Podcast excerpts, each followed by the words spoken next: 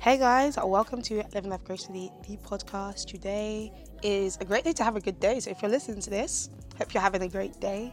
So far, we are currently going through a series called the Justice Series, and today I kind of just wanted to speak about what is called Jesus's manifesto.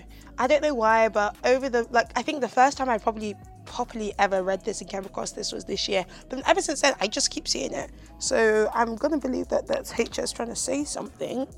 Um, but yeah, it can be found in Mark 4 and it reads, The Spirit of the Lord is upon me because he has anointed me to proclaim good news to the poor. He has sent me to proclaim release to the captives and recovery of sight to the blind, to let the oppressed go free, to proclaim the year of the Lord's favor.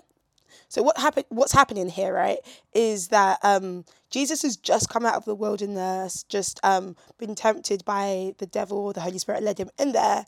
Then he now comes out, and essentially what happens is this is the start of Jesus's ministry, and I think it's interesting in itself. By the way, it's from Luke four, and it says that you know Jesus goes to Nazareth and this is where obviously this is his hometown where he had um, been brought up and it was the Sabbath day and he was handed the book of the prophet Isaiah.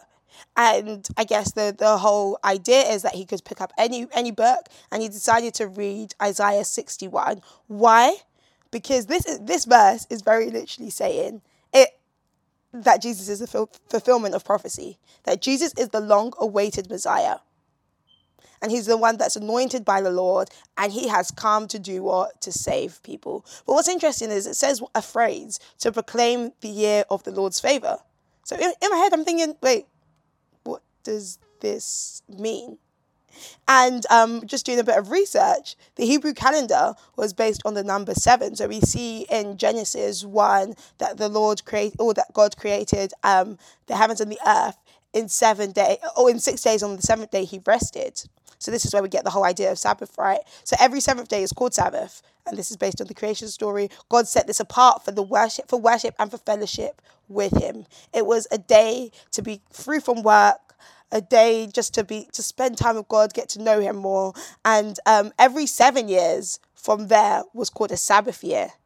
In that year, there was no sowing or no reaping that was done. The Lord provided enough crops in the year before that and the yeah, I guess in the years before that to make sure that they didn't have to work. Oh, and that's actually really beautiful because um I don't know if you guys know this, but I Sabbath every it's meant to be every Wednesday. This week I did it on Monday, very random. But yeah, I Sabbath once a week. Um and basically what this was just saying to me, this actually has nothing to do with justice, but I encourages you anyway. What this was saying is like the six days beforehand, God makes sure that you kind of get enough done on those days so that you can actually rest. And rest is not like a, oh my gosh, I've earned my rest, but no, it's just it's part of the structure of heaven. It's part of the way that God intended for things to be because we're called we're called to live and operate from this place of rest. So it's like I I usually have that mentality, oh my gosh, I haven't got enough done, so I don't really deserve to rest. But it's like no, God has actually um in the years before or the days before rather, God has provided enough and made sure that there is a, a sufficient amount of a, like abundance and I can actually operate from this place of rest. So I shouldn't see it as me kind of dis- detracting, but rather just as a natural progression. But anyway, um, back to the Sabbath year. So I guess in the year of the seventh, in the Sabbath year, which is the seventh year, um, the Lord had provided enough crops in the years before to ensure that they would be able to Sabbath, so they wouldn't go without. Um, and this was a reminder of how God provided manna for the Israelites during the wilderness period. And every seventh year, every seventh Sabbath year, so seven times seven, this would be called the year of Jubilee. So at the end of every 49 years, the year of Jubilee would begin.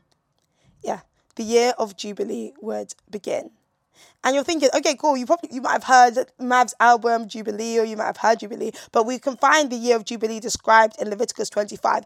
And this, to me, when I first heard of it, this shows God's heart for justice. And it says, consecrate the 50th year and proclaim liberty throughout the lands to all its inhabitants. It shall be a jubilee for you. Each one of you is to return to your family property and to your own clan. The 50th year shall be a jubilee for you. Do not sow and do not reap what grows of itself or harvest the untended vines, for it is a year of jubilee and it is to be holy for you. Eat only what is taken from the fields. In the year of jubilee, everyone is to return to its own property. So, what's it saying?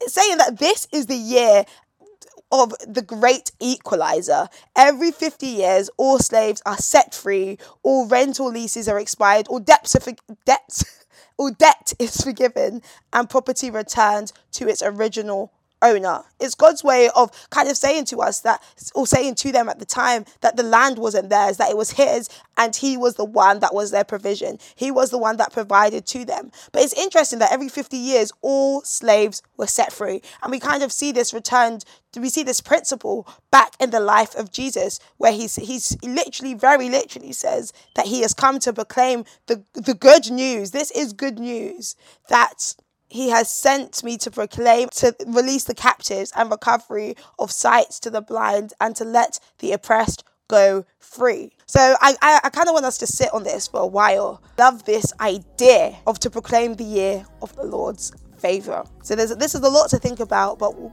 we'll come back, we'll unpack it tomorrow. Guys, have a great day. I will see you tomorrow.